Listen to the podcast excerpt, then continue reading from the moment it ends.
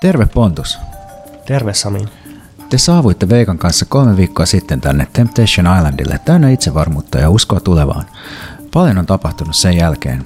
Veikalle löytyi jo ensimmäisten bileiden aikana juttukumppaniksi salainen päiväkirja, eli PK, ja suhde on syventynyt tasaisesti koko ajan. Lopulta PK valikoitui myös 24H unelmatreffeille. Veikka on kehunut PKta muun muassa siitä, että jaksoja tulee useammin ja on enemmän tilaa henkilökohtaiselle. Jotain, missä ilmeisesti sulla Pontus olisi ollut oppimisen paikka. Säkään et kuitenkaan jäänyt lehdelle soittamaan, vaan omalta saarelta löytyi juttukumppaniksi Selitä mulle, eli Semu. Semun kanssa toitte ystäviä jo ennen saarta, mutta nyt suhde on lähtenyt syvenemään. Teillä juttu on riittänyt laidasta laitaan, hiljaisia hetkiä ei tule ja syvällisempikin on päästy puhumaan. Luonnollisesti sitten Semu oli mukana kaksi nelosilla. Haluaisitko sä nyt ihan suoraan mies miehelle kertoa, mitä siellä tapahtui? No siis en mä ollut ajatellut, että tämä voisi mennä näin ollenkaan. Hommat meni nopeasti paljon vakavammiksi kuin ajattelin. Veikan kanssa Suomen päässä mietittiin etukäteen, että meidän juttu on niin vahva, että tämä on ihan läpihuuto homma. Mutta se mun kanssa asiat on vaan jotenkin erilaisia. Mä voin istua yksin kotona pimeässä huoneessa Semun kanssa ja puhua Dölösistä vaikka välillä kaksi tuntia putkeen. Veikalla ei ikinä ollut ymmärrystä muun tätä herkempää puolta kohtaan. Sitten nelosilla kaikki vaan loksahti kohdilleen ja mä päädyin tekemään Semun kanssa maratonjakson. Mä en ole ylpeä. Ei mene huonosti, mutta ei hyvinkään.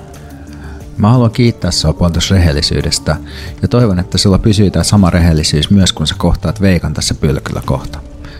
Ootko sä valmis kutsumaan Veikan sisään? No kai se on pakko. Pyydetään mies tänne.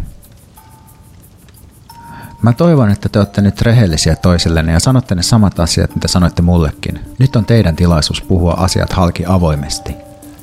Mä voin vaikka aloittaa sanomalla, että mä oon oikeasti pahoillani Meillä meni Semun kanssa hommat paljon pidemmälle kuin olisi ajatellut. Mä olin luvannut Veikka sulle, että tehdään se maratonjakso sit kun selvitään kotiin täältä temppareista. Se oli kyllä tosi väärin tehdä se Semun kanssa. En tiedä, oliko hyvä idea lähteä hakemaan sitä luottamuspullaa takaisin täältä temppareista. No vittu. Mä oon välillä kyllä aika tyrmistyneenä kattonut sun iltanuotio-videoita. Tuntuu, että meidän viiden vuoden historia ei merkannut sulle mitään kun joku uusi solopodi vähän vinkkaa silmää sulle. Ne kaksi nellaset meni kyllä ihan liian pitkälle. Mut täytyy kyllä myöntää, että PK kanssa on kyllä käynyt ihan samoja juttuja. Ja jos mä nyt oon ihan rehellinen, niin kyllä mekin välipäivinä itse asiassa nauhoitettiin maratoni. Mä en ole ylpeä siitä, mutta me mentiin päätyyn asti ja haluan kertoa siitä rehellisesti tässä koko Suomen kansalle. Et sikäli en kyllä voi tuomita sua ja sen mua, vaan oikeastaan haluaisin, että me voitaisiin miettiä, että miten tästä eteenpäin. Että voisiko meidän juttu kestää sen, että meillä on myös jotain siinä sivussa? Siis mä oon niin helpottunut, että ehdota tota, koska oon miettinyt ihan samaa.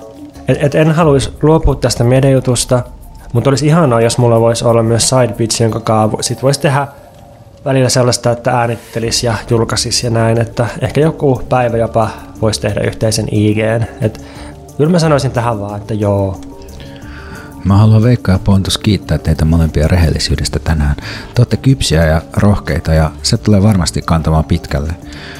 Nyt mulla onkin jäljellä enää se yksi kuuluisa kysymys, eli poistuuko mikä meitä vaivaa Temptation Islandilta yhdessä vai erikseen? Yhdessä.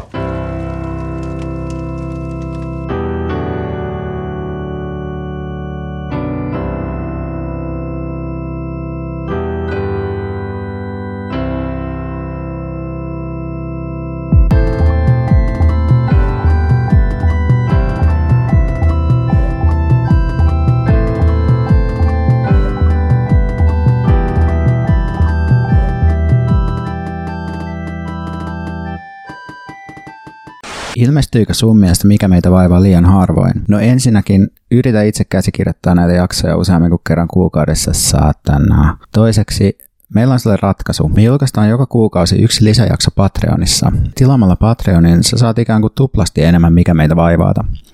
Meidän lisäjaksoissa on yleensä joku tietty teema, jonka ympärillä keskustellaan.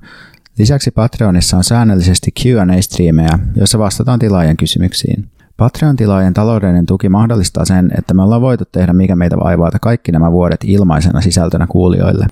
Sun kaltaisten tilaajien ansiosta tämä podcast pysyy jatkossakin maksuttomana. Tilaajaksi sä voit ryhtyä joko summalla 5,5 euroa plus alv tai 10,5 euroa plus alv, jos satut olemaan rikas. Sä löydät meidät osoitteesta patreon.com kautta mikä meitä vaivaa. Kiitos loputtomasti, että tuet. Ja bonuksena mehän ollaan tehty Patreonia jo tosi monta vuotta, joten sä saat kaikki meidän koskaan julkaisemat sisällöt samalla käyttöösi, kun ryhdyt kuukausi tilaajaksi. Nähdään Patreonissa.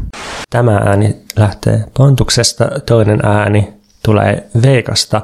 Meidät erottaa siitä, että Pontus on pompöösi ja pretentiöösi, kun taas Veikka on pretentiöösi ja pompöösi tässä järjestyksessä.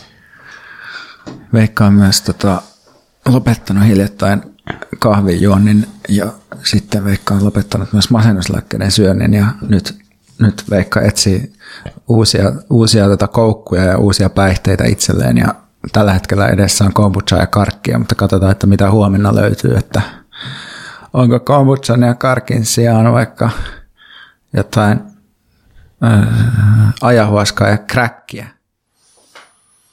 Joo, Veikka tässä, siis mä, mä korostan, että se karkkilauten on muun puolella pöytää ja Veikka on karkin syöttämisen lisäksi kahvia juottanut. Ai, ai sul on sillä, Veikalla oli oma karkkikulma. Oma syvä kulma. No niin, se oli, se oli vaan niin syvä, että tosiaan mä en nähnyt, että siellä on karkkia pohjalla. No niin, hy, hyvä, että seisot sanojes takana ja syöt itsekin sitä karkkia, etkä vaan toputa toisille.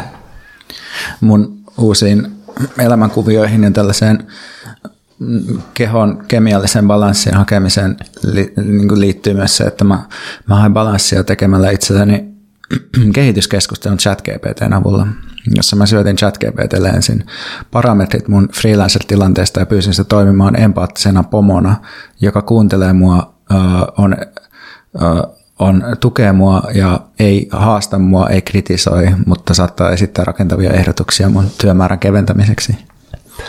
Tämä on kiinnostavaa, kun jos maksaa OpenAIlle, niin saa periaatteessa paremmat chat GPT, kun saa sen GPT-4-mallin käyttöön, joka tekee vähemmän virheitä ja on niin kuin, periaatteessa kaikin puolin parempi.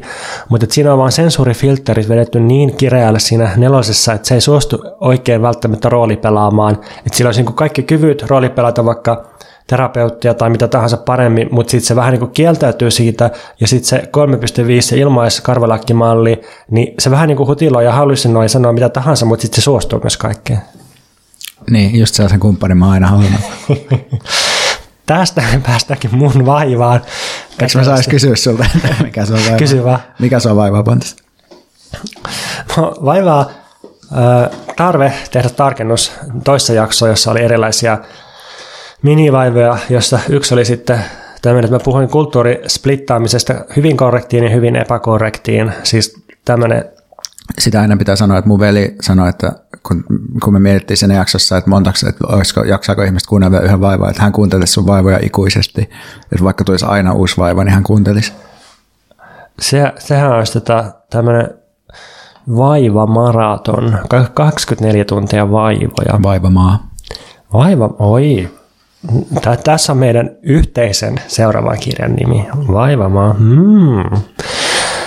Nyt on tulossa, ei ole sponsoroitu yhteistyö, mutta on, on tulossa tota, Kino Reginaan Helsinkiin ö, näytös aivan pian tuosta tota Belatarin satan tango elokuvasta. Se leffa kestää 7,5 tuntia, sitten siinä on väliajat vielä, niin tuota, tuota, ehkä, ehkä jonkun tällaisen vaivamaratonin voisi tehdä ihmiset voisivat ostaa lippuja sinne ja noissa tuntikausia istua katsomassa ja sitten välillä voisi lähteä pois ja sitten voisi olla takaisin ja vaivat ei koskaan loppu. Sitten voisi istua sellaisella tuolilla, että siinä olisi vessanpönttö samalla, että tarvitsisi poistua siitä, kun vaivailee. Miksi? Katsoisi performanssia. Niin, eli kulttuurin splittaaminen hyvin korrektiin ja epäkorrektiin. Esimerkiksi nykysomen valtavirta versus Grinder tai uutissivustot versus 4chan ja niin edelleen. Tässä yhteydessä mä mainitsin ihan ohimennen, että esimerkiksi sääntelyyn ja suostumuksen keskittyminen lataa libidinaalisesti sääntelemättömyyttä ja suostumuksen puutetta. Ja mä kerroin esimerkiksi tästä BDSM-teemojen suosion räjähtämisen. Siis pointtina oli, että alistaminen ja alistuminen latautuu ihan uudella tavalla silloin, kun kulttuurin keskipisteeksi nousee korrektius ja suostumuksellisuus. Ja nyt mä huomaan, että mä puhuin tässä kohtaa epäselvästi, ja mun puhetta oli mahdollista tulkita täysin erilaisella tavalla kuin mitä mä mielestäni hain. Mun nimittäin otettiin BDSM-piireistä yhteyttä ja luen Luman kanssa tällaisen viestin vähän lyhentäen. Teillä oli sellainen käsitys, että BDSM rinnastuu väkivaltaan ja ikään kuin todelliseen alistamiseen ja alistumiseen. Tai ainakin joku katkos musta näytti olevan siinä, miten käsititte fantasian ja fantasian toteuttamisen käytännössä. Sitten tämä henkilö selittää sitä, että um, et, et BDSM kontekstissa voi olla tämmöinen skenaario kuin consensual non-consent, eli suostumuksellinen suostumuksettomuus. CNC on mitä se yleensä lyhennetään. Eli se voi tarkoittaa vaikka siitä, että jollakin henkilöllä on fantasia vaikka tulla raiskatuksi tai raiskata, mutta sitten se, että miten sitä todellisuudessa lähdetään tutkimaan, on keskustelemisen ja hellän kokeilemisen kautta. Siis semmoinen, että että tota, toinen aloittaa pussaamalla toisen kättä ja on sovittu, että toinen niin kuin estelee tai on estelevinään sille, että ei älä tee noin. Ja silti se toinen tekee sen. Ja sitten turvasanan avulla tai tilanne voidaan katkaista milloin vaan. Eli käytännössä tämä on vastaanottavalle osapuolelle eräänlaista sen itse ohjaamaan live-roolipeliä, ja, ja sitten se, se tota, ikään kuin antava osapuoli on todellisuudessa sen vastaanottavan osapuolen ehdoilla sen fantasian palveluksessa. Ja tämän henkilön pointti nyt oli, että, että se näkee, että tämä ikään kuin korrekti puoli kulttuurista, se, se mitä voisi kutsua woke-kulttuurista tai suostumuskeskusteluksi, niin tämän mainstreamoituminen on itse asiassa tämän BDSM käytännön yleistymisen edellytys ja ehto, eikä mikään pimeä vastapuoli. Eli siis jo, sit kun meillä on korrekti ja suostumukseen perustuva yleinen kulttuuri, niin sitten me voidaan niin kuin paljon paremmilla ehdoilla toteuttaa myös vaikka BDSM-skenaarioita. Eli ei ole niin kuin vastakkain, eikä BDSM ole mikään pimeä väkivaltainen puoli, vaan toinen voi niin kuin hyvällä tavalla johtaa toiseen. Ja asia on just näin. Mä oon täysin samaa mieltä kaiken kanssa. Mun pointtina oli vaan se, että että mitä enemmän erilaiset ikään kuin korrektit ajattelu- ja käytöstavat leviää, sitä enemmän esimerkiksi BDSM-henkiset teemat latautuu erottisesti ja sitä kiihottavimmiksi muuttuu, mutta niiden käytännöllinen fyysinen toteuttaminen toisen ihmisen kanssa on ihan oma asiansa ja sen onnistuminen edellyttää tietenkin koko tämän suostumusviitekehyksen ja laajasti ymmärrettynä tai niin kuin kaiken keskustelun, mikä on mainstreamautunut ähm, toisen kunnioittamisesta ja intersektionaalisuudesta ja, ja näin edelleen. Mutta se, mistä mä yritin puhua itse tuossa jaksossa, niin oli jaettujen kulttuuristen fantasioiden ja ehkä myös niin kuin pornon kuvaston taso, kun taas tämä palautteen antaja puhuu todellisesta BDSM-skenestä ja praktiikoista, ja nämä on, nämä on eri asioita mun nähdäkseni. Niin voisi ehkä sanoa niin, että toinen on niin massakulttuurinen juttu ja toinen on ehkä enemmän niin kuin jonkinlainen eettinen yhteisö tai jotain sellaista. Niin, toinen, toinen on niin kuin ehkä alakulttuurista tai jopa vastakulttuurista käytäntöä, mikä on, niin ne käytännöt toki on jollain tavalla mainstreamoitunut, tai olikohan Laura Freeman kirjoittanut johonkin naisten lehteen just sellaisen mm, semmoisen tota, jutun, että siinä pystyy testaamaan, että mikä mikä niin kuin King sopii sinun seksielämääsi ja sitten siinä on just kaikkea, on niin BDSM ja audioerotiikkaa ja, ja näin. näin. Niin, aivan. niin, mutta sit musta tuntuu, että tuollaisessakin niin mainstreamaantuvissa alakulttuureissa niin usein on kuitenkin niin, että, että tavallaan ne sellainen ne niin kuin käytännöt tai ehkä semmoiset niin ohjenuoret ja sellaiset, niin ne tulee edelleen sieltä niin kuin alakulttuurista tai ytimestä tai niiltä sellaisilta niin kuin tai jotenkin näin, että, että niitä ei määritellä siellä naisten lehdissä sillä, että mihin suuntaan se menee välttämättä. Ehkä yritetään, mutta anteeksi mä keskeytän sua. Ei kun, hyvä lisäys.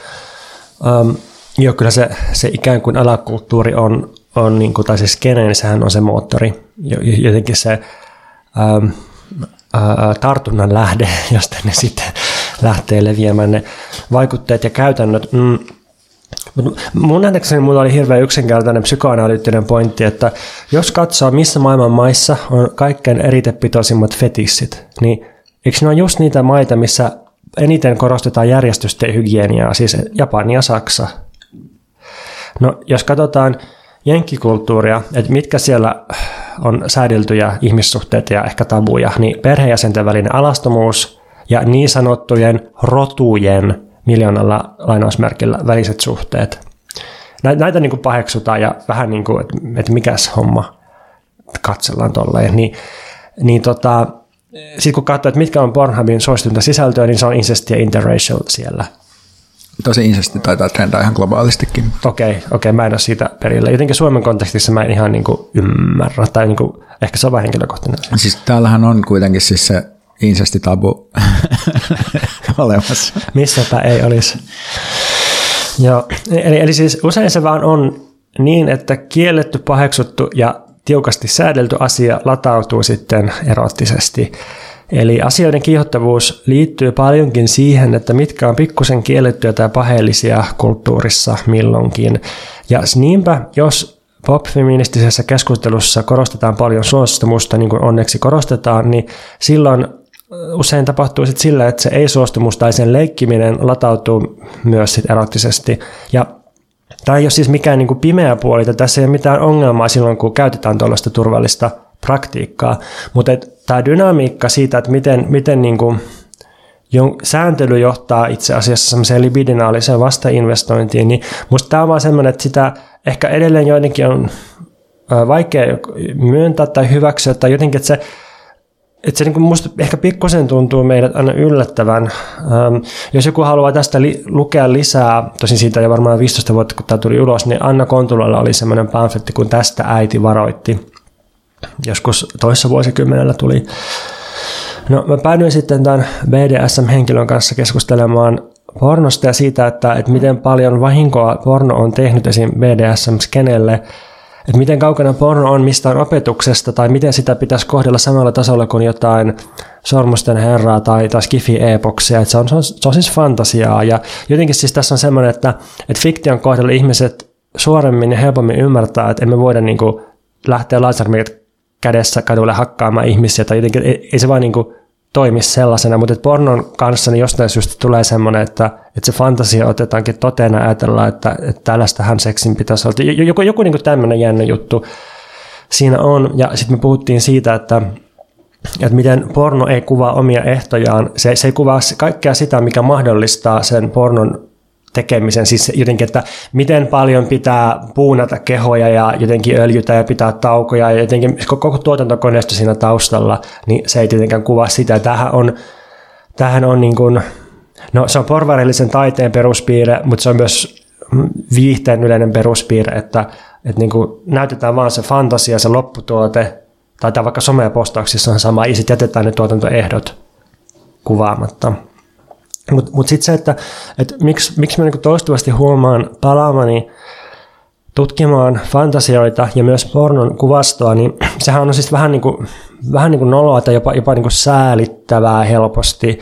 Ja en mä, en mä niin kuin, musta se, se, se, on mustakin vähän noloa semmoinen jotenkin, että alleviivataan tällaisia asioita, jotenkin vähän niin kuin yritetään rankistella tai jotenkin silleen, se se on hank- hankalaa niin käsitellä näitä, mutta, mutta se miksi mä itse välillä aina selvästi palaan näihin, on se, että mun nähdäkseni ne paljastaa yhteiskunnasta aika paljon kuitenkin siis valtasuhteista ja libidinaalisista syvävirtauksista. Ja sitten mun nähdäkseni, niin kun haluttiin me tai ei, niin tällä hetkellä on niin, että ajallisesti ja määrällisesti ehkä jopa suurin osa ihmisistä käsittelee ja kohtaa seksuaalisuutta huomattavasti enemmän pornon ja fantasioiden kautta kuin, kuin varsinaisesti minkään toisia kehoja kohtaavan praktiikan kautta. Ja missään nimessä ei koske kaikkia. Olen tavannut ihmisiä, jotka on ihan oikeasti sanonut, että ne ei ole koskaan katsonut pornoa tai ei niin kuin käytännössä katso sitä. Joo, ja, ja tämä on edelleen hyvin sukupuolittunutta myös. On, on. Siis nämä ihmiset, jotka on sanonut, että, että ei, ei niin kuin millään tavalla kuulu pornoa ja elämään, niin ne on ollut kyllä naisia mun kohtaamisessa. Ja, ja mä näen, että tämä, mitä mä just väitin, niin tämä on vielä kärjistynyt nopeiden nettiyhteyksien, älypuhelinten ja tällaisten kehitysten myötä. Joo, ja, ja pitää siis tuohon vielä tuohon sukupuolijuttuun sanoa, niin musta tuntuu, että sekään ei, ei välttämättä edes liity niin paljon siihen, että porno itsessään tai visuaaliset niin seksuaaliset tai tämmöiset niin videoseksuaaliset yllykkeet olisi jotenkin, että ne jotenkin puhuttelisi miehiä enemmän, vaan musta tuntuu, että se liittyy enemmän pornon niin tuotantoehtoihin ja tavallaan, että musta tuntuu, että, että niin naisten katsoma tai naisten niin pornon katselu varmasti lisääntyy sitä myötä, niin kuin, että jos se, jos se muuttuu tavallaan, että miten sitä pornoa tehdään. Niin, niin miten sitä tehdään yhtäältä ja miltä tuntuu kuluttaa minkäkinlaisesti tuotettua ja sitten toisaalta, että mikä on se kuvasto, sitä representaatiota niin, siellä on. Niin just tämä, että, niin kuin, että nythän niin kuin, tavallaan no, monien eri vallankumousten kautta, niin nykyään niin kuin, yhä enemmän sellaiset niin kuin pienet, pienet ja hyvin niin kuin horisontaalisesti organisoituneet toimijat myös tekee niin kuin pornoa ja sit sitä niin kuin, tavallaan tehdään myös paljon enemmän niin kuin erilaisille ihmisille ja jene, jene.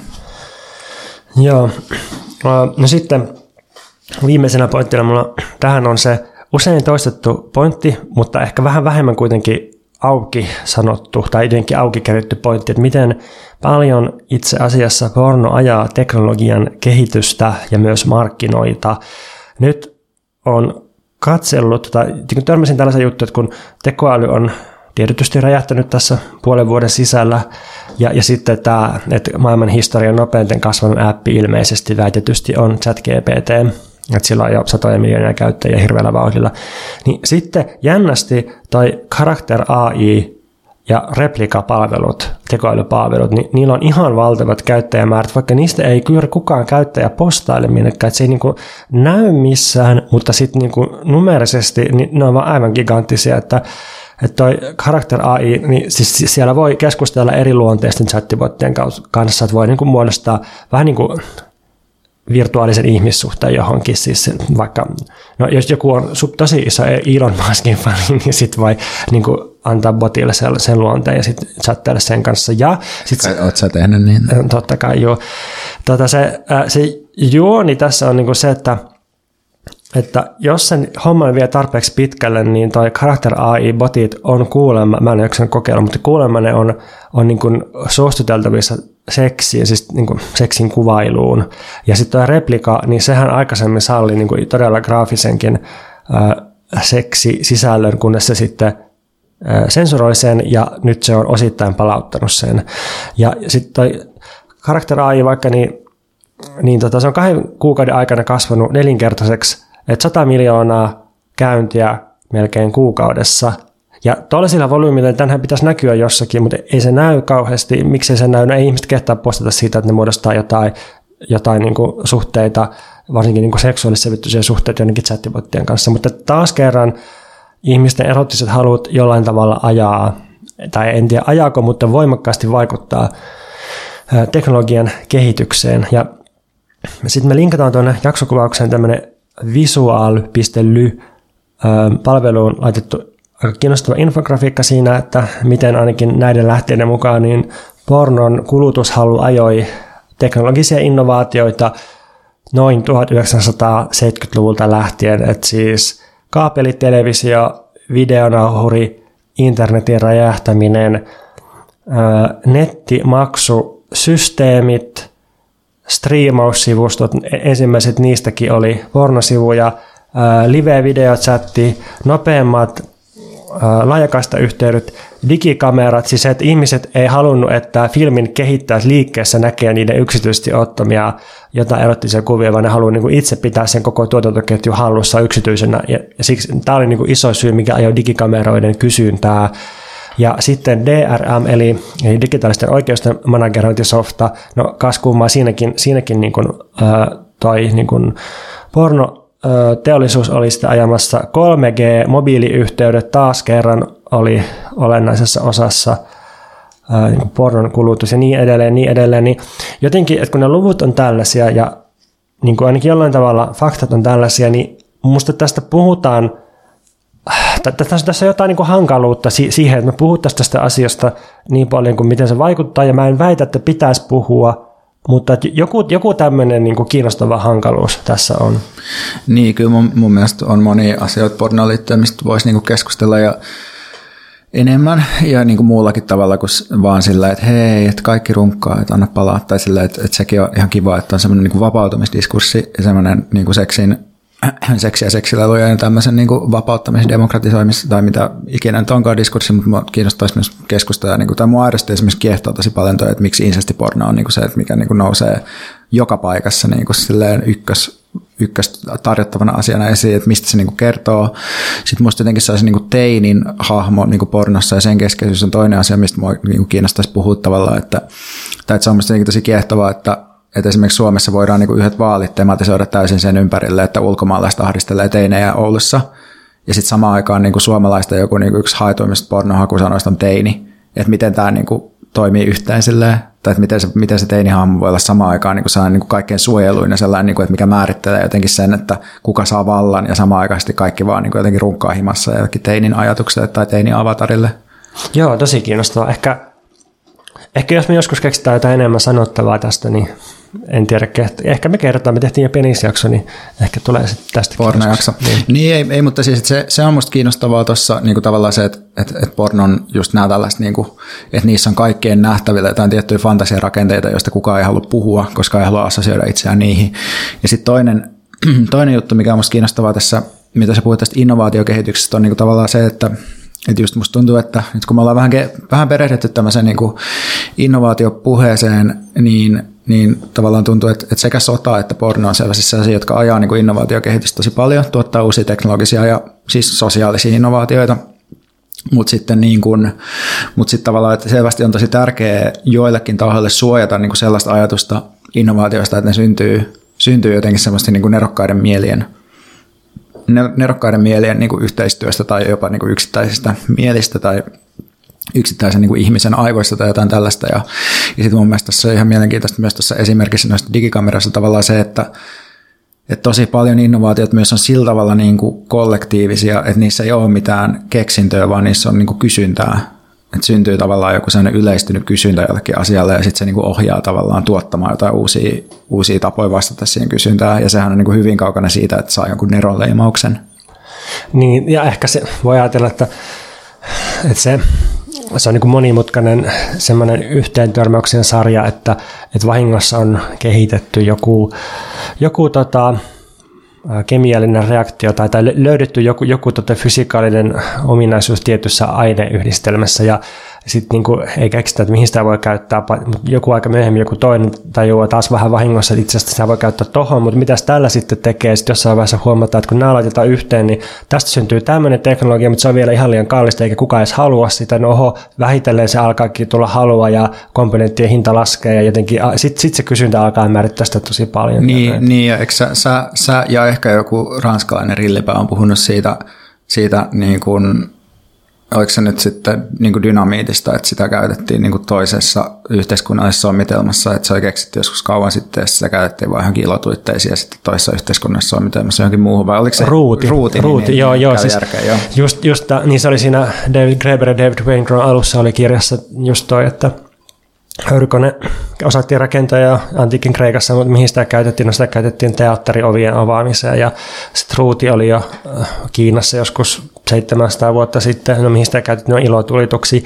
Pyörä oli jossakin Väli-Amerikassa, Etelä-Amerikassa ensimmäisellä vuosituhannella keksitty, no mihin sitä käytettiin, no lastenleluihin ja ei, ei ajoneuvoihin suinkaan. Näin. Niin pitää olla aina tietynlainen yhteiskunnallinen megakone, johon sitten, jossa löytyy sitten joku uusi käyttötarkoitus. Mutta kiitos palautteista ja niitä saa lähettää.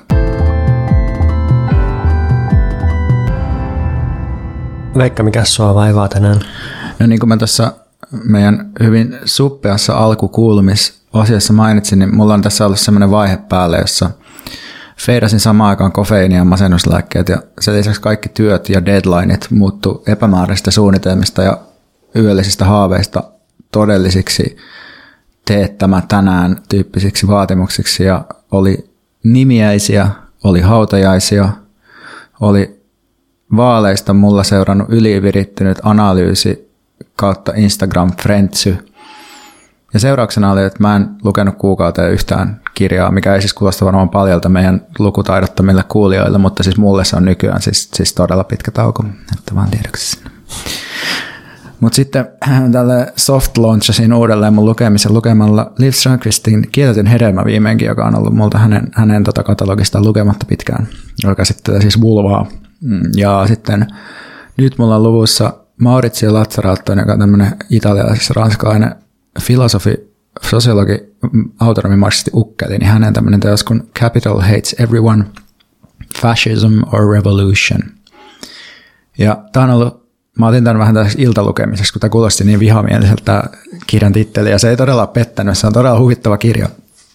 Et Lazzaratto on yksi tämmöisiä merkittäviä italialais-ranskalaisen autonomimarksismin nykyajattelijoita. Hän on kirjoittanut muun muassa velan, innovaatioiden ja koneisuuden teemoista, mutta tämä kirja on sille avoimen vihamielinen kaikkia ja kaikkea kohtaan, että otsikossa on tietenkin vihamielisyys pääomaa kohtaan, mutta tässä on myös jatkuvaa nälvintää koko NS 68 ajattelijoita, eli Ranskan kevään 68 tapahtumien synnyttämän kulttuurisen aallon ajattelijoita kohtaan. Erityisesti tässä niin kuin sekä Foucault ajattelu jatkamista että Foucault-kritiikkiä, mutta myös niin kuin haukutaan Maria Tronti lyttyy ja kritisoidaan kaikki 2010-luvun liikkeitä, että strategisia dumataan ns. vasemmistopopulismin ajatus, ajatus täysin perustajan, että kansan ja eliitin erottelu on vaan kalteva pinta fasismi ja näin edelleen. Siis toista voi varmaan olla ihan samaa mieltä, ei siinä mitään, mutta, mutta mä oon niinku eri mieltä mm, tässä monesta jutusta tässä kirjassa, muun muassa sellaista yksinkertaistavasta jaottelusta, jonka Latsarautta tekee, jossa se vähän niin kuin esittää, että valtiot on menettänyt yhteiskunnallisen ja yhteiskuntien logiikan määrittämisvallan kokonaan pääomalle. Että tämä tuntuu paljon paikallisemmalta kysymykseltä, jota pitäisi tarkastaa kontekstuaalisesti esimerkiksi, että miten vaikka Israelissa jonka innovaatiopolitiikkaa ystäväni Antti tutkii, että miten siellä asetetaan niin kuin jatkuvasti rajoja ja hyödynnetään sitä innovaatioekosysteemiä nimenomaan valtion palvelukseen ja valtion vaikka sotilasinfrastruktuurin rakentamiseen ja muuta tällaista. Mutta sitten toki voi kysyä, että onko Israel tässä Lazzaratto-analyysissä itse asiassa siirtynyt niin kuin pääomasta fasismiin tavallaan, että, että kun tämähän on tämä niin kuin, ehkä jo osittain Deleuze ja Gattari, mutta myös Lazzaratton ajatus, että, että pääoma niin kuin jatkuvasti on niin kuin, että siinä on, tavallaan venytetään omia rajoja koko ajan, mutta sitten on myös tavallaan niin tarvittaessa aina voidaan liittoutua fasismin kanssa, mutta että pääoma myös sisältää jotenkin aina, tämä pääoman laajentaminen aina sisältää se mahdollisuus, että se vähän niin kuin lirvahtaa, lirvahtaa totaaliseksi sodaksi ja itsensä tuhoamiseksi fasistisessa hengessä.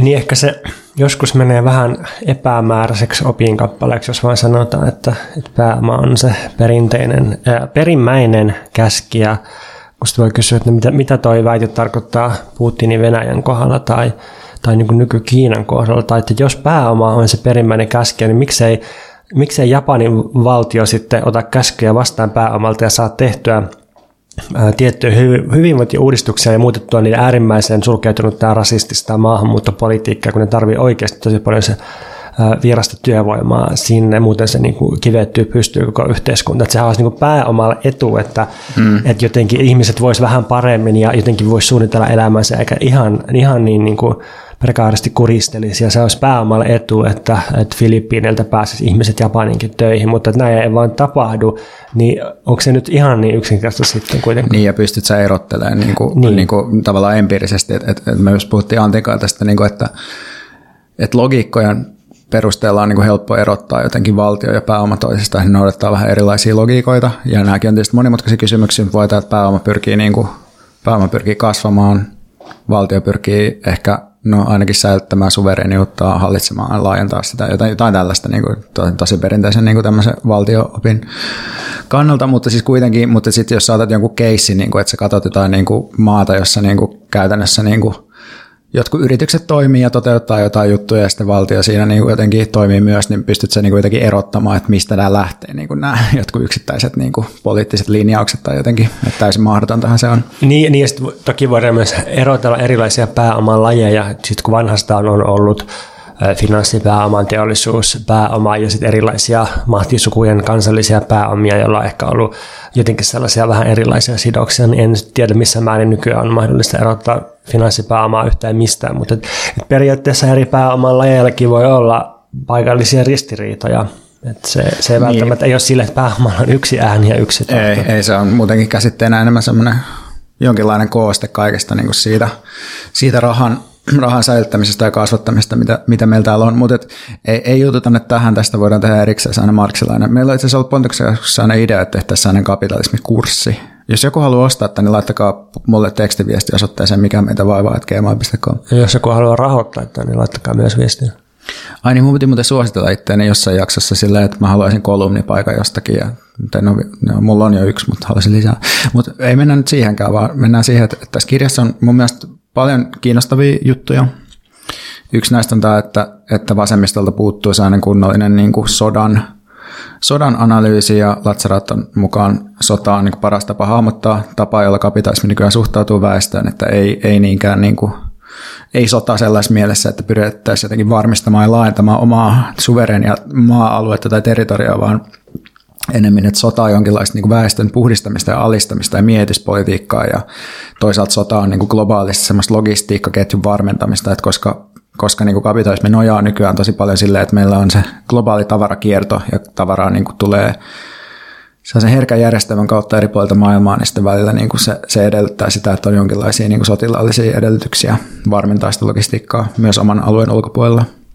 Tämä kuulostaa aivan Foucaultin yhteiskuntaan puolustettava luentosarjalta College of Francis 70-luvulla. Joo, ja siis varmasti näin, ja en, en, ei varmasti ole kyse pelkästään niin siitä, että kaikki Foucault dumataan tuossa kirjassa, mutta osittain, mutta tämä, musta, niin tämä liittyy jotenkin osittain siihen, että tämä, no, että että Lazzarato kritisoi vaikka tai haukkuu niin Agambenia siitä, että Agambenin niin poikkeustilan säätäjänä on aina niin kuin valtio ja sitten ja jotain. Mutta ihan sama, että menee tosi kauas siitä, koska mä oon tulossa tavallaan ihan toiseen pointtiin joskus. Mutta Mut hei, ihan välipointti, mikä ei niin kuin, tai siis tuossa Tuossa Lazarat ja Foucault puhuu sodasta ehkä aika paljon laajemmin kuin mitä me arkikielessä ymmärretään sotaa. Että se niin puhuu sodan logiikasta ja sodan periaatteesta joita voidaan toteuttaa vaikka nyky-Suomen alajapassa vartioiden ja myyjien ja poliisien ja näiden kesken. Mutta tota, niin mun pointti että siis kirjaimellisesti otettuna tähän siis kuvaa ihan niin post-Ukrainan sotaa, Venäjän hyökkäys nykyvasemmistoon, että ei, ei ole sodan analyysiä oikein. Niin, se on totta, se on totta kyllä.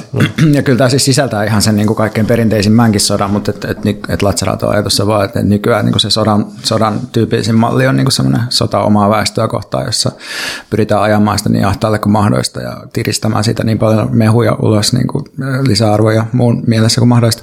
No joo, mutta sitten muita tämmöisiä kiinnostavia pointteja tässä on myös se, että tavallaan liittyen tähän niin kuin sota- ja väkivaltaan, että itse asiassa poliisi on noussut nykyyhteiskunnassa niin keskeiseksi toimijaksi just sen takia, että se on niin kuin paras tämmöisen nykyisen politiikan väkivallan toteuttaja, koska se liikkuu luontevasti sodan ja normaalin hallinnon välimaastossa, missä yhteiskunnat myös liikkuu. Ja Lazaratilla on tietty mielessä erityisesti Ranska, missä ilmeisesti joku niin kuin hallinnon ihminen oli jossain vaiheessa todennut, niin kuin, että no itse asiassa on vähän niin kuin poliisin panttivankeja välillä, tai että poliisilla on enemmän valtaa kuin hallituksella jossain tilanteessa, ja se on minusta mielenkiintoista.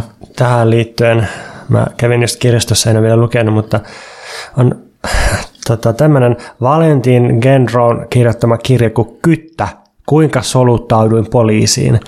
Tämä, siis, äh, oliko tämä toimittajataustainen henkilö? Mä muistan, kun tämä kirja tuli ja tästä oli kohua. Ihan Suomessakin tehtiin aika kiinnostavia juttuja. En ole siis lukenut, mutta ideana on tämmöinen ranskalainen tyyppi haki töihin kuin Ranskan poliisi just tähän niin mellakkajoukkoon, että se pääsi jotenkin tosi lyhyellä koulutuksella sinne niin kuin tosi Jotenkin ei yllätä hirveästi. ja ja sitten sit se kertoo tässä, että miten, miten niin kuin raakaa väkivaltatyötä se on se, se, se niin kuin poliisiarki siellä, minkälaista se poliisikulttuuri on. Kyttä Joo. siis kirjan nimi. Tuossa kirjassa oli myös yksi joku sitaatti semmoiselta keltaliiviltä, joka oli ollut silleen, että no, että nythän vasta niin kuin, hän on löytänyt oikeasti sympatiaa niin lähiönuoria kohtaan, kun hän on nyt saanut niin kuin, mitä kerran viikossa turpaan poliisilta, ja hän on tajunnut, että millaista se on, niin kuin, että, että miten paljon niiden täytyy vihata niin kuin poliisia yhteiskuntaa, ja se saa niin kuin, käytännössä kerran päivässä niin kuin, turpaa, tai jotenkin joten tällaista se, se tyyppi siinä.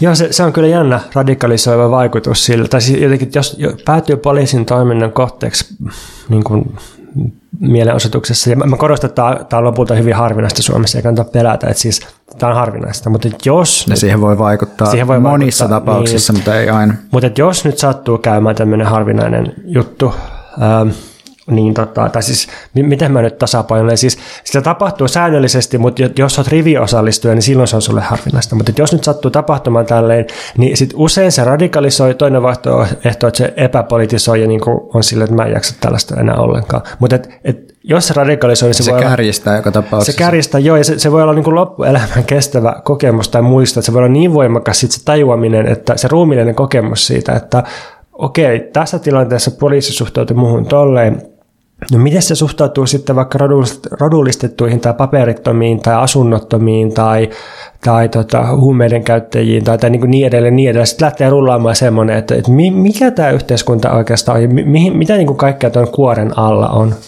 Jep, ja nyt kun mä jatkan, niin pitää myös muistaa sanoa, että mä oon siis tulossa tässä jonkinlaiseen pointtiin liittyen niin kuin nyky, tai vähän niin kuin Suomeen ja vaalianalyyseihin ja vasemmistoon, mutta mennään vielä vähän eteenpäin näitä niin kuin kiinnostavia juttuja tässä kirjassa, niin Latsaratto myös niin kuin kiinnittää huomioon tavallaan siihen, että, että eri virtojen kierto tai niin kuin yleisesti pääoman kierto ja muiden virtojen kierto, sirkulaatio on ylittänyt hänen mielestään merkitykseltään niin kuin itse tuotannon paikan tai tuotannon tietyssä paikassa, ei, ei tavallaan logistiikka, tavarankierto, logistiikka ja tavarankierto, ö, tiedonkierto mediassa, internetissä ja sitten pääomien kierto finanssijärjestelmässä on niin kuin, jollain tavalla niin kuin ensisijaisia tai oleellisempia kuin pelkkä tuotanto. Saanko taas besservisseröidä? Niin.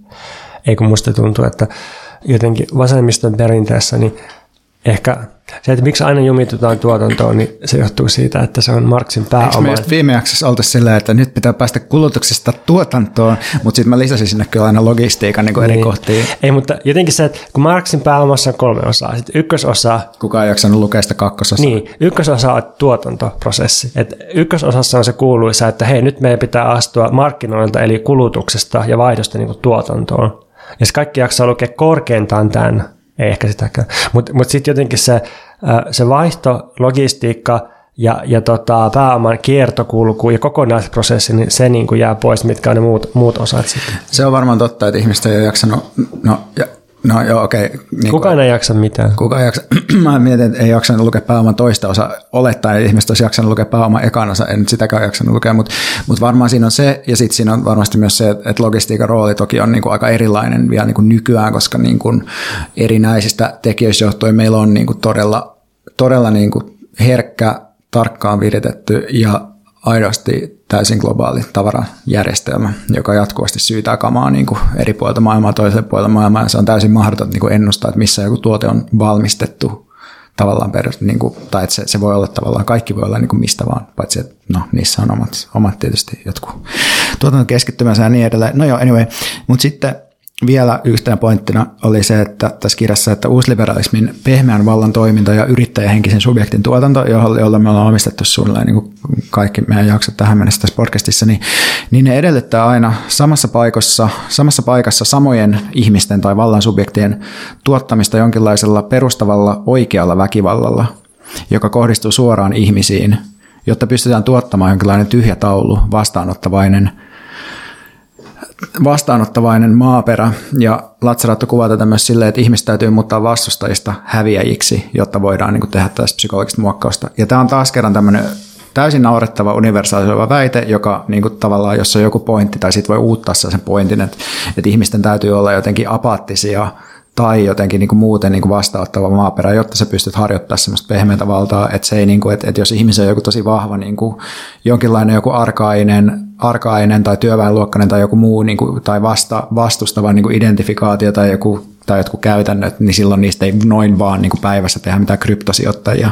Ja sitten se käyttää niin kuin esimerkkinä latinalaista Amerikkaa siitä, että miten myös on niin kuin suora väkivalta, millä joku niin kuin Pinochet niin kuin kumosi sen Allenden hallinnon niin Yhdysvaltojen avustuksessa, että miten ne vastaa niin se uusliberalistisen politiikan niin kuin ennakkoehto.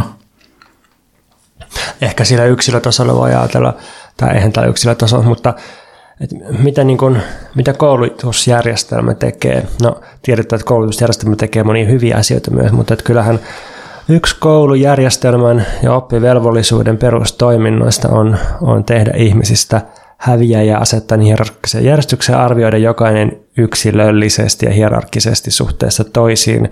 Tätä valikoidaan voitteet, valikoidaan häviäjät ja määritetään niiden elämän tulevaa polkua numeerisesti sen mukaan, että minkälaisen henkilökohtaisen suoritus, suoriutumismielistely, alistumisarvosanan ne saa. Ja sitten joidenkin kohdalla tässä on myös hyvin suoraviivasta konkreettista, ei-metaforista väkivaltaa, jota kutsutaan sievistelevästi koulukiusaamiseksi. Niin, Kyllä onneksi puhutaan vähän enemmän kouluväkivallasta. Niin, mutta et, et tällaisiin tabula-rasoihin on sitten ehkä helpompi asentaa sitä yrittäjyyskasvatusta ja prekaaria mikroyrittäjää henkisyyttä. Joo, mutta nyt oikeastaan aletaan päästä niin siihen, mistä mä varsinaisesti ajattelin tässä puhua, että, että Latsaraatto sit korostaa että myös sitä, että sosiaalisten uudistusten tai reformien saavuttaminen edellyttää aina, että on olemassa joku todellinen uhka sille, että pääoma vahingoittuu tai se suistetaan vallasta. Ja jos tällaista uhkaa ei ole, niin ei ole myöskään mahdollista saavuttaa sosiaalisia uudistuksia.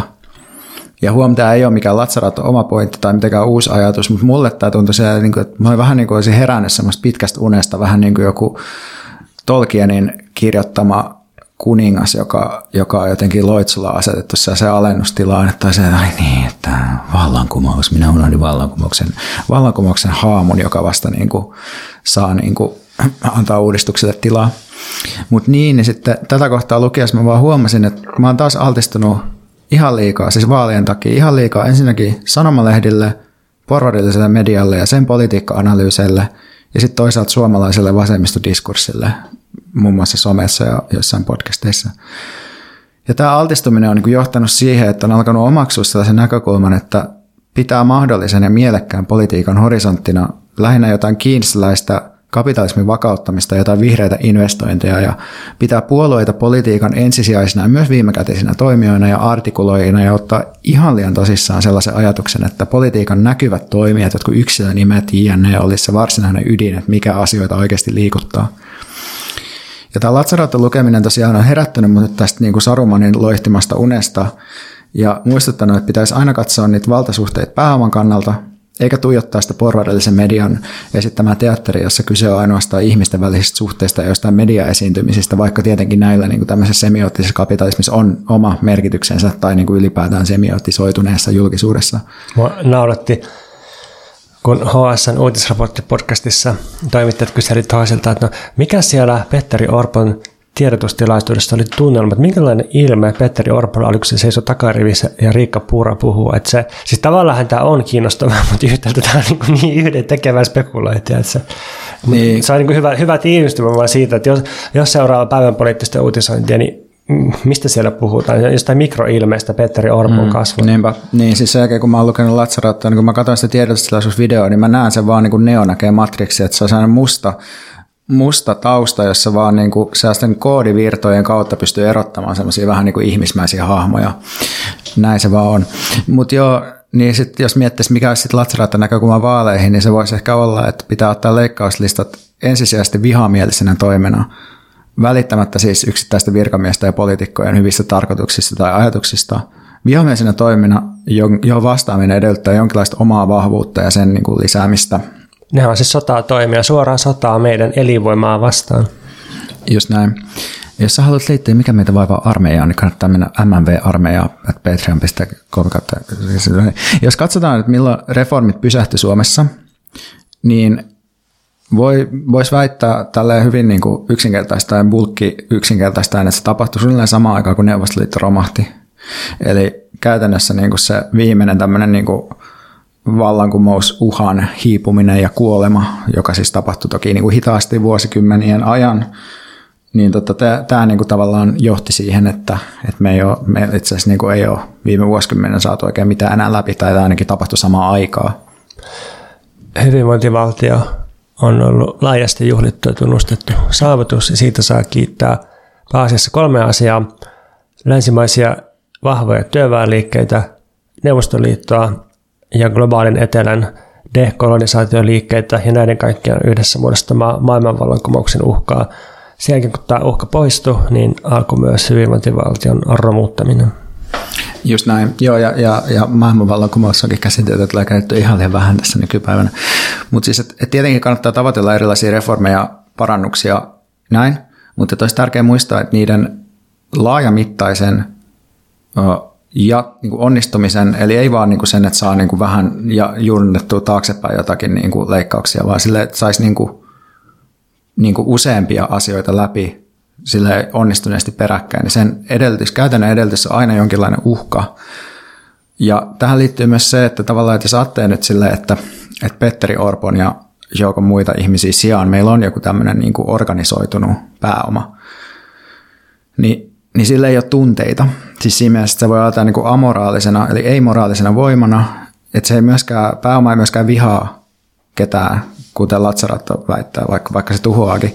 Mutta siten ei auta niin vedota oikeudenmukaisuuteen tai sääliin. Tai sille, että et, et se, ei, se, ei ole niin kuin, se on ehkä relevantti jonkun poliittisen, niin kuin, poliittisen jonkun tämmöisen niin kuin, mm, joukkojen niin kuin, kokoamisen kannalta, mutta se ei ole niin kuin, relevantti tavallaan siinä varsinaisessa niin kuin väännössä.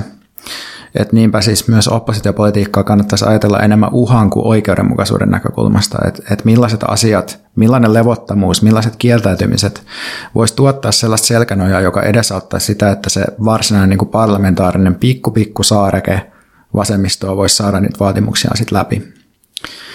Et helposti menee niinku sellaiseen ajatukseen, minäkin tosiaan tässä Sarumanin unessani on mennyt, että hyvät viestit auttaa viemään vasemmistouudistukset läpi, että kun tehtäisiin vaan vähän parempaa sitä somemarkkinointia, niin kuin ihmiset ajattelee jo vasemmistolaisesti, mutta ne ei vielä toimi vasemmistolaisesti. Et meidän kyselytutkimus on näyttänyt näin, niin ne olisi hyvä muistaa, että, että politiikan yleinen kehys on tavallaan rigged to fail, mitä tulee semmoisiin laajoihin sosiaalisiin uudistuksiin, että – et kun meillä ei ole, tai siis on niin kuin tavallaan jotenkin sellaisia asioita, niin kuin vaikka joku suvereeni rahapolitiikka tai jotenkin siis semmoisia isoja, isoja tavallaan niin kuin, tai joku, niin että miten, miten paljon niin finanssi, finansialisaatio ja muun ansiosta niin yritykset voi tavallaan niin painostaa ja uhkailla niin jotain maata, niin vaikka jonkun maan tavallaan, niin tai siirtämis, siirtymismaasta toiseen, jos tiettyjä lakeja säädetään tai mitä vaan, niin, niin, niin tota, joo, että, että esimerkiksi Syriza Kreikassa sai just nähdä, että miten, millaisia, niin kuin, millaista kriisiä voi seurata siitä, että uhkaa jättää velkoja maksamatta. Mutta joo, niin sitten tästä kaikesta löpinästä niin voisi sitten vetää jonkun tämmöisen niin kuin yleisen suosituksen, että, että kannattaisi niin kuin käydä jonkinlaista keskustelua ja pohdintaa tästä niin kuin reformien ja jonkinlaisen uhan suhteesta nyt kun suunnitellaan leikkauspolitiikan vastaista toimintaa Suomessa, että millaisella tavalla voi tuottaa jonkinlaista vaaran tuntua verraten esimerkiksi vaikka Ranskan eläkeprotesteihin.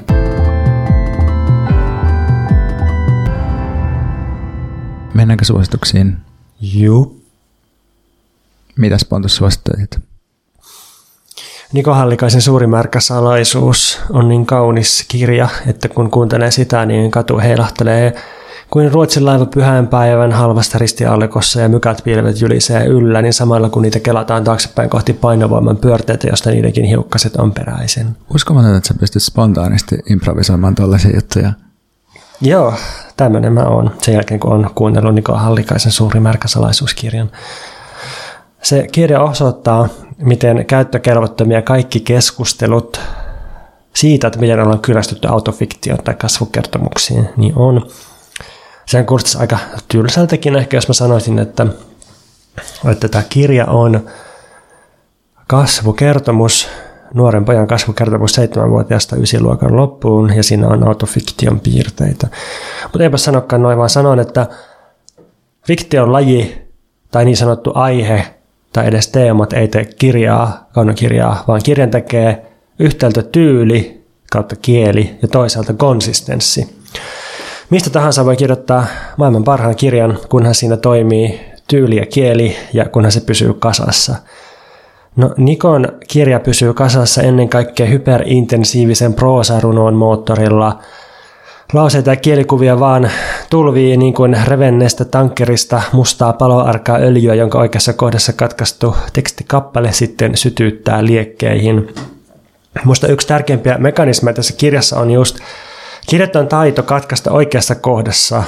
Vähän niin kuin lakanilainen psykoanalyysisessio pitää leikata poikki just ratkaisevalla hetkellä. Että kun tulee joku ehkä vähän tiedostamaton oivallus, niin sitten sit ollaan sille, että nyt päätetään tähän, että se jää niin kuin vaikuttamaan, se jää sun mieleen, se, se, niin kuin, se, se jatkaa jotain prosessia tässä sessioiden välillä, niin samalla tavalla – Monta keskustelua ja kuvausta tässä kirjassa olisi ollut helppo jatkaa, kunnes niistä tulee täysin ilmeisiä ja ne tyhjenee merkityksestä.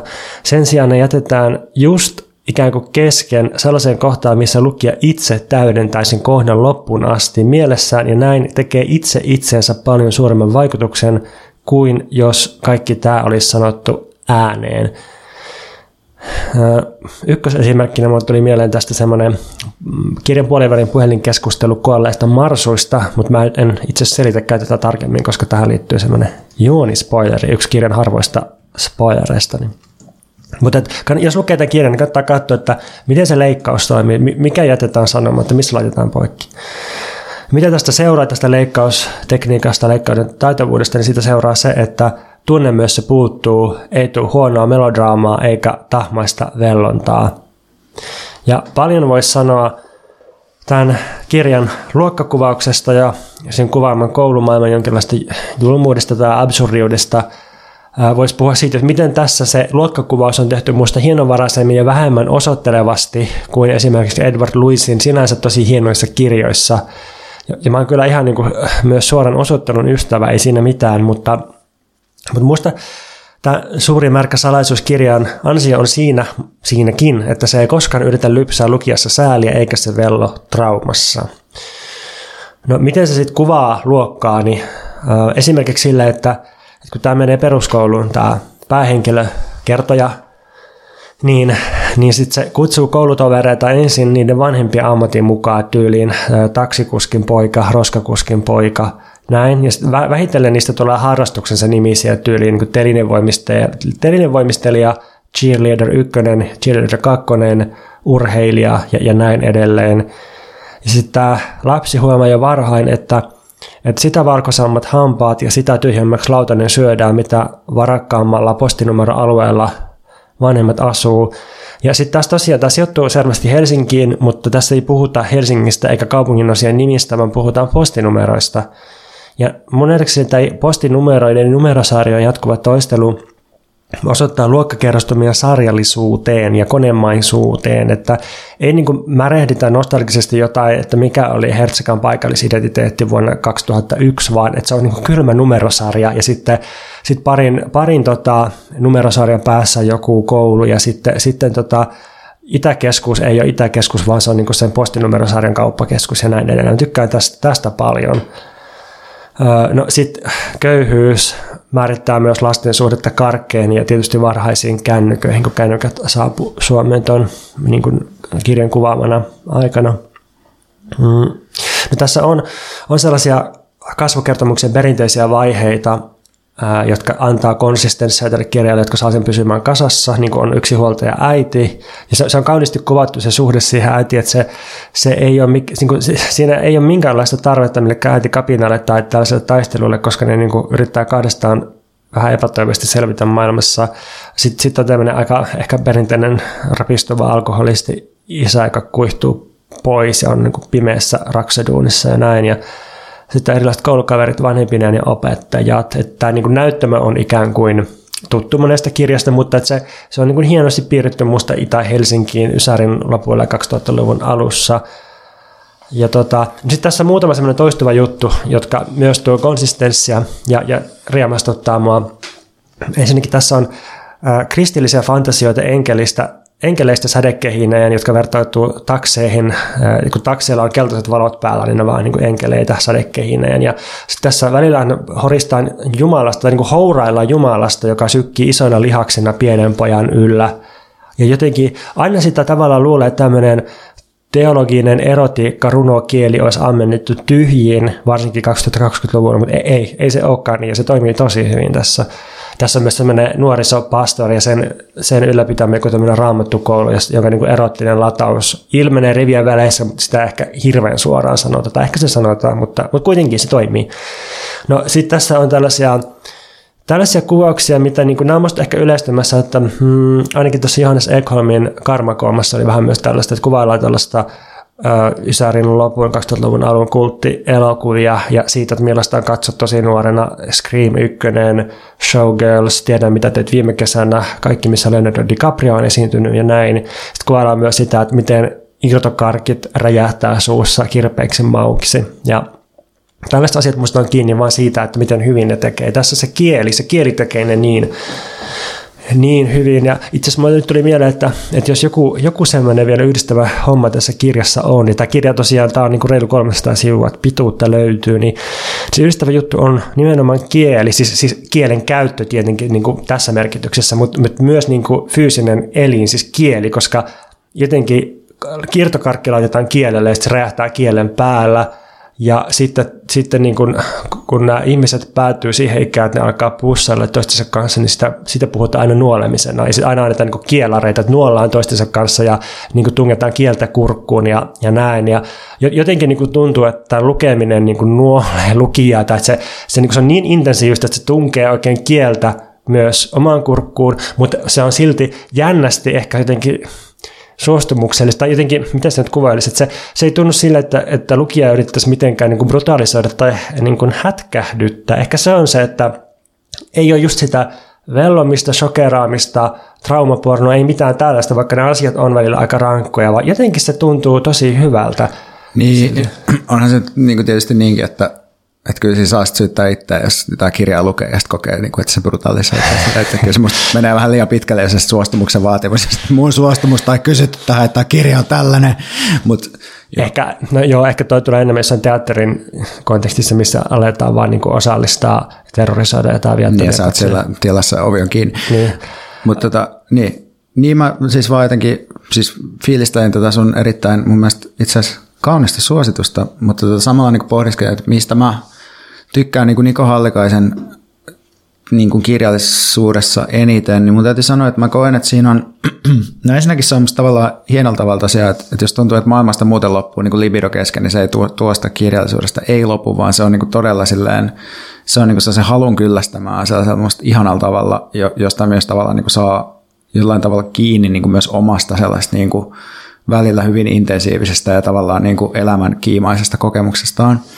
Mutta sitten niin kuin, musta tuntuu myös, että tos, että, että no mä pystyn puhumaan nyt siitä kanjonista, että se jotenkin, että se mun mielestä niin kuin onnistui sellaisen niin kuin aika kokeellisella tavalla pääsemään tosi paljon lähemmäs jotenkin sellaista, jotenkin jotain omia kokemuksia kuin, niin kuin kirjallisuus, jota on niin kuin muuten lukenut suomalainen kirjallisuus, ja mä mietin, että ehkä se jotenkin liittyy myös siihen, että se luo jotain sellaista niin omaa esteettistä maailmaa ja kielellistä maailmaa, että se tavallaan luo jonkinlaisen esteettisen katkoksen, että, että sitten jos ajattelee tavallaan sellaista suomalaista niin kuin kaunokirjallisuutta, niin musta tuntuu, että on jotenkin edelleen vähän niin kuin ajatus, että tavoitellaan jotain tiettyä esteettistä rekisteriä, jotta oltaisiin niin kuin uskottavaa ja oikeaa kirjallisuutta. Ja sitten musta tuntuu, että tuossa ei ole sitä tavoitetta, vaan se tavoite on enemmän sille, että haluaa tehdä jotain omaa. Musta, ja toi oli hyvä kuvaus, koska molemmissa Nikon kirjoissa musta on voimakas oma eettuisuus ja semmoinen, että on tärkeää saada ilmaistua ja muodostettua tämmöinen esteettinen sommitelma, tämmöinen maailma, ja periaatteessa ihan sama, että kuka se julkaisee, että julkaisee kukaan, mutta pääsee, että se on olemassa. Ja sitten ehkä nyt vielä semmoinen jako jotenkin, että, että asioitahan voidaan kaunokirjallisuudessakin kuvata tälleen karkeasti jotenkin mikrotason aistikuhinan, niin kokemuksen muodostumisen kautta. Että ei sanota suoraan, että hei, mulle kävi näin, ja sitten mä traumatisoiduin. Tämä on niin kuin muistelmakieltä ehkä olisi joku tuommoinen, tai lehtijuttukieltä. Vaan niin kuin, että näytetään silleen vähitellen, että miten se kokemus rakentuu, ja sitten ei sanota suoraan, että ei, ei anneta sille semmoista niin kuin labeliä, ei, ei niin kuin labeloida valmiiksi sitä, ei anneta niin kuin ready made, että tässä nyt oli tämmöinen, sitten tuli tämmöinen sitten näin, vaan niin kuin, kuvataan sen muodostumista ja jätetään sitten lukijalle se, se niin kuin viimeiset johtopäätökset ja näin, niin tämmöinen niin jotenkin molekulaarinen aistiminen, niin se on se, mitä se tosi taitavasti tässä kirjassa tekee. Joo, ja sitten ehkä, ehkä mä nyt kun mä nyt jotenkin innoituin tästä sun, sun kuvauksesta kauheasti, niin miten, että musta tuntuu, että myös, että, että Niko Hallikaisen on kyky ottaa sellainen niin kuin populaarikulttuuri, kulttuurin matalan intensiteetin jatkuva läsnäolo meidän elämissä niin kuin osaksi sitä kirjallisuutta ilman, että siitä tulee jotain sellaista jotain korkean ja matalan kiinnostavaa sekoittumista tai jotain muuta, vaan että se on enemmän semmoinen niin kuin annettu todellisuuden jotenkin taso, joka niin kuin lävistää niin kuin kokemusta. Tavallaan just se jotenkin silleen, että nämä kaikki jotkut nimet ja niin kuin leffat ja jotenkin tällaiset jutut. Että se, että musta tuntuu myös, että ehkä jonkun sellaisen konservatiivisuusvaivan takia musta tuntuu, että suomalainen kirjallisuus on usein vähän niin kuin puhdistettu jotenkin siitä niin kuin ihmisten itse asiassa kokemusmaailmaa tosi paljon määrittävästä populaarikulttuurisesta tasosta. Tästä tulee mieleen kirjallisuushistoria ajalta, jolloin mä en ehkä, tai siis en ollut vielä syntynytkään, mutta et, muistaakseni puhe oli 70-luvusta ja sitten olisikohan se ollut Hannu Salama Finlandia-sarja, ja se oli joskus se 70-luvun lopulta kasari alkuun tämmöinen, mitähän se olisi koottuna, no alle tuhat sivua, mutta siis massiivinen paksu sarja. Niin, niin siinä sitten äh, Hannu Salama oli äh, laittanut oikeita tuotennimiä johonkin kirjaan, että siellä puhuttiin muassa Fatserin suklaasta, ja sitten se, se oli niin kuin ilmeisesti radikaalia siihen aikaan, että kirjallisuudessa mainitaan oikeita tuotteita. Siis joku, joku tämmöinen 70-luvun ehkä vähän taistolaishegemonia siinä saattaa jotenkin olla, että jotenkin että ei saa edes mainita tämmöisiä niin kuin kaupallisia tuotteita. Mä, mä oikein niin kuin, nyt enää muista, mistä se on kyse, mutta se jotenkin, että tämmöinenkin aika, toi, toi varmaan vaikuttaa vielä tuommoinen, että niin. sitten kun Sisko Savolahti tuli silleen kaahas paikalle äh, niillä Broadway-sipsillä ja tota, valkosipulidipillä, niin sit, sehän tuntui monista tosi hyvältä myös. Joo, joo niinpä, niinpä. Mutta joo, jotenkin, kyllä mä, kyllä mä mieluummin luen niin kuin just jostain öisestä runkkaamisesta niin kuin telkkari ääressä kuin siitä, että turnipsipellossa koetaan puhtaista, puhtaita tunteita ja kärsimystä. Joo, tätä, sä ehkä mainitsit vaaran tunnun jossain, jossain vielä, niin, niin se, se, on ihan mahtavaa myös näissä Nikon kirjassa. Sitten mä tykkäsin tosi paljon tässä, ähm, tässä suuressa märässä salaisuudessa, kun tiedätkö, kun on, on semmoinen homokeskustelun trooppi, että ähm, jotkut semmoiset niin kuin, heterofasisti, no ei fasisti, mutta niin se on niin heterosekoilija persutyypit on sille, että no mi, mi, mitä tämäkin, että jos homot päästetään, tiettäkö, ne menee tuolla uimahallissa, katsoo miesten vehkeitä ja kiihottuu niistä, että, ei, niin kuin, että hyvänen aika, näin, että tämmöinen niin kuin täysin manufaktori, täysin niin kuin typerä ja niin kuin homofobinen paniikki. Noin. Ja sit, miten liberaalit vastaa tähän, niin ne on silleen, että no ei, ei se kuule kauhean kiihottavaa olla siellä kassa ja kateella, että niin kuin, ketä kiinnostaa, että ihan niin kuin, kaikki on varmasti niin kuin, sivistyneet. Sitten niin sit kirjassa on se, että se on niin kuin, nuorena poikana miesten pukuhuoneessa uimahallissa, sitten kuollaan niin paljon niitä peniksiä, kuvailee niitä housujen läpi, jos pääsispä nuolemaan tätä, ja niin kuin, ai että minkälainen velmu siellä onkaan, ja sitten niin kuin, fantasioi sivukaupalla siitä, niin se jotenkin, siitä tuli hyvä fiilis, että Niin tulispa, tulispa moraalipaniikki niin. siitä, että homot käy suihkussa, eikö? Joo, mutta äh, uskomatonta. Joo, äh, yleensä mä oon aika nihkeä kaunokirjallisuuden äänikirjoja kohtaan, koska mä en yleensä muista mitä mun kuuntelemasta fiktiosta ja mä aina sotkeudu hahmoissa ja kirjat alkaa tuntua tosi tyylisiltä. Ja lukija on myös aina väärä. Mutta suuri markka salaisuus on Niko Hallikaisen itsensä lausumana ja esittämänä todella hyvä kuunneltava monologi. Mä siis tunnen Nikon niin ensisijaisesti performanssitaiteilijana, siis esiintyvänä taiteilijana, joten se, se niin kuin tosiaan osaa musta vetää tämän hyvin. Tää, mä siis luin 30 prosenttia tästä myös niin kuin, e-kirjana. Toimi tosi hyvin silleenkin. Siinä tulee erilaiset painotukset, uh, mutta et, et, niin kuin kaikkein intensiivisimmillään tämä on musta kuunneltuna. Joo, hyvä suositus. Uh, pistetään todellakin kuunteluun. Mä haluaisin suositella uh, tämmöistä reality-sarja perhettä kuin Below Deck. Ja tää on silleen, tästä on olemassa siis tämä perus Below Deck, sitten on Below Deck Down Under, joka on niin Australian versio, sitten on Below Deck Mediterranean ja sitten on Below Deck Sailing Yacht. Ja tämä käsittää siis luksusjahtien miehistön työskentelyä. Um, tämä on reality-sarja, joka sisältää kaikki reality-kliseet, uh, eli, tai ei kaikkia, mutta ainakin tällaiset, että – joku haluaa aina jonkun toisen duunin, erityisesti matruusi haluaa olla puosu, sitten se on sille I should be bosun. Tai sitten purseri haluaa olla pääpurseri, sitten se on sille chief stew doesn't know what she's doing. Näin. Onko tämä vähän niin kuin viime jaksossa me puhuttiin mun Teneriffa-kuulumisten kautta siitä, että hotellissa aina niin haluaa päästä seuraavalle ranneketasolle? Joo, level up.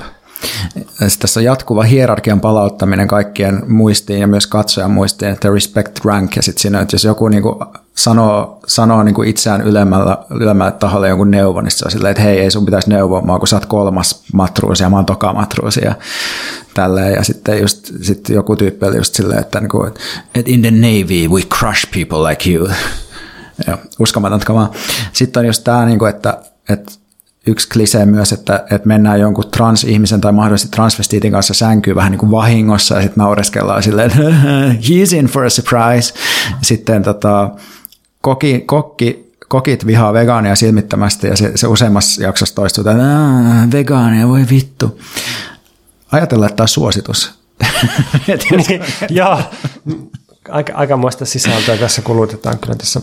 Ihan, ja joo. Sitten kapteeni on ihailtu ja virheetön pomo, sellainen kunnon daddy isähahmo, jota kutsutaan sille Captain Lee sillä etunimellä. Se on ihan niin kuin, että se on niin kuin askeleen päässä siitä, että jotenkin pyydetään sitä ottamaan se iso elin esiin sieltä sen kapteenin housuista. Sitten toksinen maskuliinisuus on joka paikassa, eli miehet haluaa panna naisia, ja sitten jos nainen haluaa panna miestä, niin se on huora. Uh, Mutta joo, tässä on niinku nämä kliseet, vähän niin kuin tämmöinen sisältövaroitus, ja sitten mennään niinku kiinnostaviin asioihin. Mua kiinnostaa tässä sarjassa Stockmannin korumyyjä subjektiivisuus, jonka mä olisin itse lanseerannut, jos ajattelee, että, on joku Beverly Skegsin termi, niin ei ole. Eli samastuminen tiettyyn luksuselämään, vaikka nämä, nämä siis ihmiset ja nämä jahtien niin kuin vuokraaja-asiakkaat on kirjaimellisesti koko ajan polkemassa näitä työntekijöitä mutaan, niin silti nämä työntekijät on silleen, että ehkä joku päivä mäkin on niin kuin päävierässä, että wow, että näistä on aivan upeata. Mutta sitten sarjassa näkee oikeita rikkaita ihmisiä lomailemassa – näkee, että miten luksus on aina jotenkin sellainen ohut ja banaali kerros, joka pitää tuottaa jatkuvasti uudelleen, ja miten kaikki on silti koko ajan vähän sellaista huolta, että onkohan tämä nyt ihan tarpeeksi mun arvosta, kun mä oon maksanut tästä, että onko tämä nyt tarpeeksi luksusta vai ei tämä kohtelu, mitä mä saan. Ja Mua jotenkin itse kiinnostaisi olla rikas just sen huolettomuuden takia, mutta sitten tällaisilla go-getter-tyypeillä, niin selvästi status ja se entitlement, se niinku kokemus siitä, että mä ansaitsen parempaa, niin se tuntuu estävän kaiken nautinnon tosi systemaattisesti. Sama juttu Brustin kadonnutta aikaa etsimässä sarjassa. Se koko sarja vaan käytännössä kuvailee sitä, että miten ihmiset, jotka palveutuvat Ranskan muinaista kuningassuvuista, niin niiden niin suuri stressi syntyy, ja se on jatkuvaa se stressi, niin syntyy siitä, että, että kenet pitäisi kutsua, kenen kanssa minne ja mihin kutsuun pitäisi jättää vastaamatta, että tulee annettua arvonsa mukainen näpäytys kenellekin.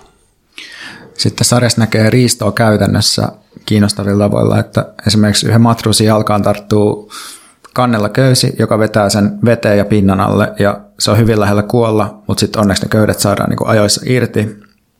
Mutta tämä ei johda esimerkiksi siihen, että tämä tilauslisteily, millä ollaan, että se peruttaisi ja asiakkaat vietäisi takaisin maihin tai palattaisi muuten vaan satamaan, vaan tämä matruusi saa ensinnäkin uida itse moottoriveneeseen ja sitten ajaa sillä se jahdin perässä, koska se jahti ei voi pysähtyä, koska pitää mennä ankkuripaikalle, jotta vieraat ei häirinny eikä tippiä saamatta tai tulisi jopa velvollisuutta palauttaa risteilyrahat niin kuin näille ihmisille – sitten tässä myös aivan järjettömät työajat näillä ihmisillä, aivan naurettavat työolosuhteet, nukutaan jossain sohvilla, joudutaan kestää jatkuvaa seksuaalista ahdistelua, jotta saataisiin tippi, joka voikin sitten kolmen päivän risteiltä olla esimerkiksi 1500 dollaria per henkilö, jonka päälle vielä tulee se niiden peruspalkka. Tässä on esimerkiksi yksi sellainen kohtaus, missä niinku joku sellainen risteilyvieras nostaa yhden niistä niin pulsereista ilmaa jotenkin niin nosteesta, ja se on vaan se, että voisit laskea mut alas, laskea mut alas, ja sitten se tyyppi jotenkin laskee sen alas, ja sitten se niin kuin purseri jotenkin häipyy siitä, ja se tyyppi on vaan silleen, what is she gonna do, call the cops? Ja se on niin oikeassa, koska ei ne voi tehdä mitään. Kirjaimellisesti niin ori, tai ei orja, mutta siis niin alisteisia. Eli onko reality sun mielestä tällaista niin kuin työn tutkimusta, työväen mahdollisuuksien ja intohimojen ja riiston kartoittamista. joo, joo, just näin. Mä siis teen tätä tutkimustyönä ja laskutan tätä itse asiassa usealta eri työnantajalta. tota, joo, ei, mutta tämä on niin kuin, mä en ole pitkään aikaa katsonut realityä, mutta mun veli oli käymässä täällä, niin se jotenkin houkutteli mut pahoille teille ja nyt mä oon aivan koukussa tähän, tähän kamaan. Mulla on vielä toinen suositus, jos, jos tätä jaksat kuunnella, niin tota, uh, katoin Black Panther jatko-osan Wakanda Forever, ja nyt kun oli puhetta tästä, että Vogue-brutalismi on se, se uusi kulttuurinen muoto ja niin zoomereiden se jotenkin ko- kokemusmuoto, niin tota, tämä on todella upea Vogue-brutalistinen tykitys. En tiedä, oletko nähnyt? En ole nähnyt. Mä, siis, mä lopetin Marveleiden katsomisen, kun ei ne... Ihan hirveätä paskaa. Siis eikö se ole vaan jotenkin... Tylsää. Niin, tyhjää. Siis se vähän niin kuin laskisi silleen, alkaa ykkösestä ja ei ole loppupistettä ja sitten tiedätkö, jos sit kun pääsee lukuun 665, niin sitten voi vähän jo olla siihen, että kohta tulee hyvä luku, mutta sitten kun on luvussa 7200, niin ei sinne, niin kuin, se on vasta tyhjää laskemista, niin semmoinen fiilis on nykyään Marvelista. Mutta, just joo. näin, just näin. Mutta tässä on sama teema tavallaan mun mielestä kuin ekas Black Pantherissa, eli tässä on niin väkivaltainen kumous tavallaan vähän niin kuin, että alistetut haluaa tehdä väkivaltaisen kumouksen, mutta sitten toiset alistetut yrittää tukahduttaa sen kumouksen ja integroida tämän kumouksen tekijän kansainväliseen sopimuspohjaiseen järjestelmään uhitteleva, tosi niin kuin vähän tämmöisellä uhittelevalla otteella ja oman käden oikeutta tarvittaessa käyttäen vähän niin kuin USA, että miten USA toimii kansainvälisessä politiikassa. Mutta tavallaan, että ekas Black Pantherissa sai silleen, että siinä on se Killmonger, joka tulee sinne, sinne niin kuin niiden, sinne uh, salaiseen, piilotettuun, vauraaseen afrikkalaiseen valtioon ja vaati, että teidän täytyy lähteä tekemään kolonialistista maailmanvallankumousta. Ja sitten se koko leffa käsittelee sitä, että miten niin itse asiassa meidän sen sijaan me ruvetaan avaamaan jotain outreach-senttereitä jonnekin tai jotain sosiaalitoimistoa tai jotain muuta. Mutta nyt ollaan, tässä leffassa ollaan silleen, silleen uusilla representaation leveleillä, että kun tämä Mustan Panterin miesnäyttelijä, mikä se oli Chadwick Boseman, kun se kuoli, niin sitten, siis se näyttelijä kuoli, niin sitten nyt tässä sitten niin pääosassa tässä leffassa tämä Shuri, eli tämän uh, Mustan Panterin sisko Letitia Wrightin uh, näyttelemä Shuri siis, ja sitten ja sitten vastaavasti niin kuin näissä muissa Marvel-leffoissa on nyt ollut esimerkiksi Natalie Portman esittää tätä naispuolista Thoria ja sitten on tämä Captain Marvel, joka on myös nainen ja bla bla, niin kuin tällä, että näin. Niin sitten, että, että tässä on niin kuin mustat naiset on niin kuin se pääjuttu silleen, mm, jotka vie toimintaa eteenpäin. Ja sitten tässä leffassa on sitten tämän niin kuin, kun on ekas leffassa esitetään tämä salainen vauras valtio Wakanda, niin tässä on sitten toinen tämmöinen antikoloniaalinen fantasia valtakunta, tämmöinen merenalainen maja-intiaanien jälkeläisten yhteiskunta, jolla on vähän niin kuin vastaavaa vaurautta kuin Wakandalla, koska niillä on pääsy tähän, myös pääsy tähän niin kuin vibraanium-metalliin. Ja sitten tässä leffassa niin kuin se pääjuoni on siis se, että wakandalaiset, erityisesti tämä Shuri, pyrkii suostuttelemaan tämän, tämän tota, toisen kansan niin kuin johtajaa luopumaan tästä väkivaltaisesta strategiasta, että tässä on tämmöinen... Miksi? Um, niin, se on hyvä kysymys. se on tota vähän silleen, niin, miksi, miksi, miksi ei haluta käydä sotaa, tai miksi ei haluta niin kuin jotenkin vapauttaa kaikkia kansoja. Tota, no se on vähän silleen, että se niin kuin, Ootas, en, en mä osaa vastata tähän, ehkä pitää katsoa se leffa ja sitten analysoida itse. Mutta tämä, tämä näiden niin kuin Maja-tyyppien johtajat, se on niin kuin mallinnettu semmoisen oikean tavallaan jumaluuden, sen kukulkan käärmen jumalan mukaan. Ja sitten tässä leffassa on mukana laajasti erilaisia englanninkielen aksentteja vielä laajemmin kuin ekassa Mustassa Panterissa. Tässä on, ja sitten tässä on lisäksi niin Maija-kieltä ja Haitin kreoli-ranskaa. Ja sitten huvittavasti tässä leffassa on myös tämmöisiä sinisiä vesiolentoja, eli tavallaan tässä niin suoraan lainataan myös Avatar-maailmaa. Montakohan Marvel-leffa-analyysiä tämän podcastin historiassa esittänyt? Mulla on sulle tämmöinen kirjaidea. Se voisi tehdä uh, yhteiskunnallisen analyysin jokaisesta Marvel-leffasta ja sitten vaikka semmoinen kostintama kuin Mikrokosmos voisi julkaista tämän.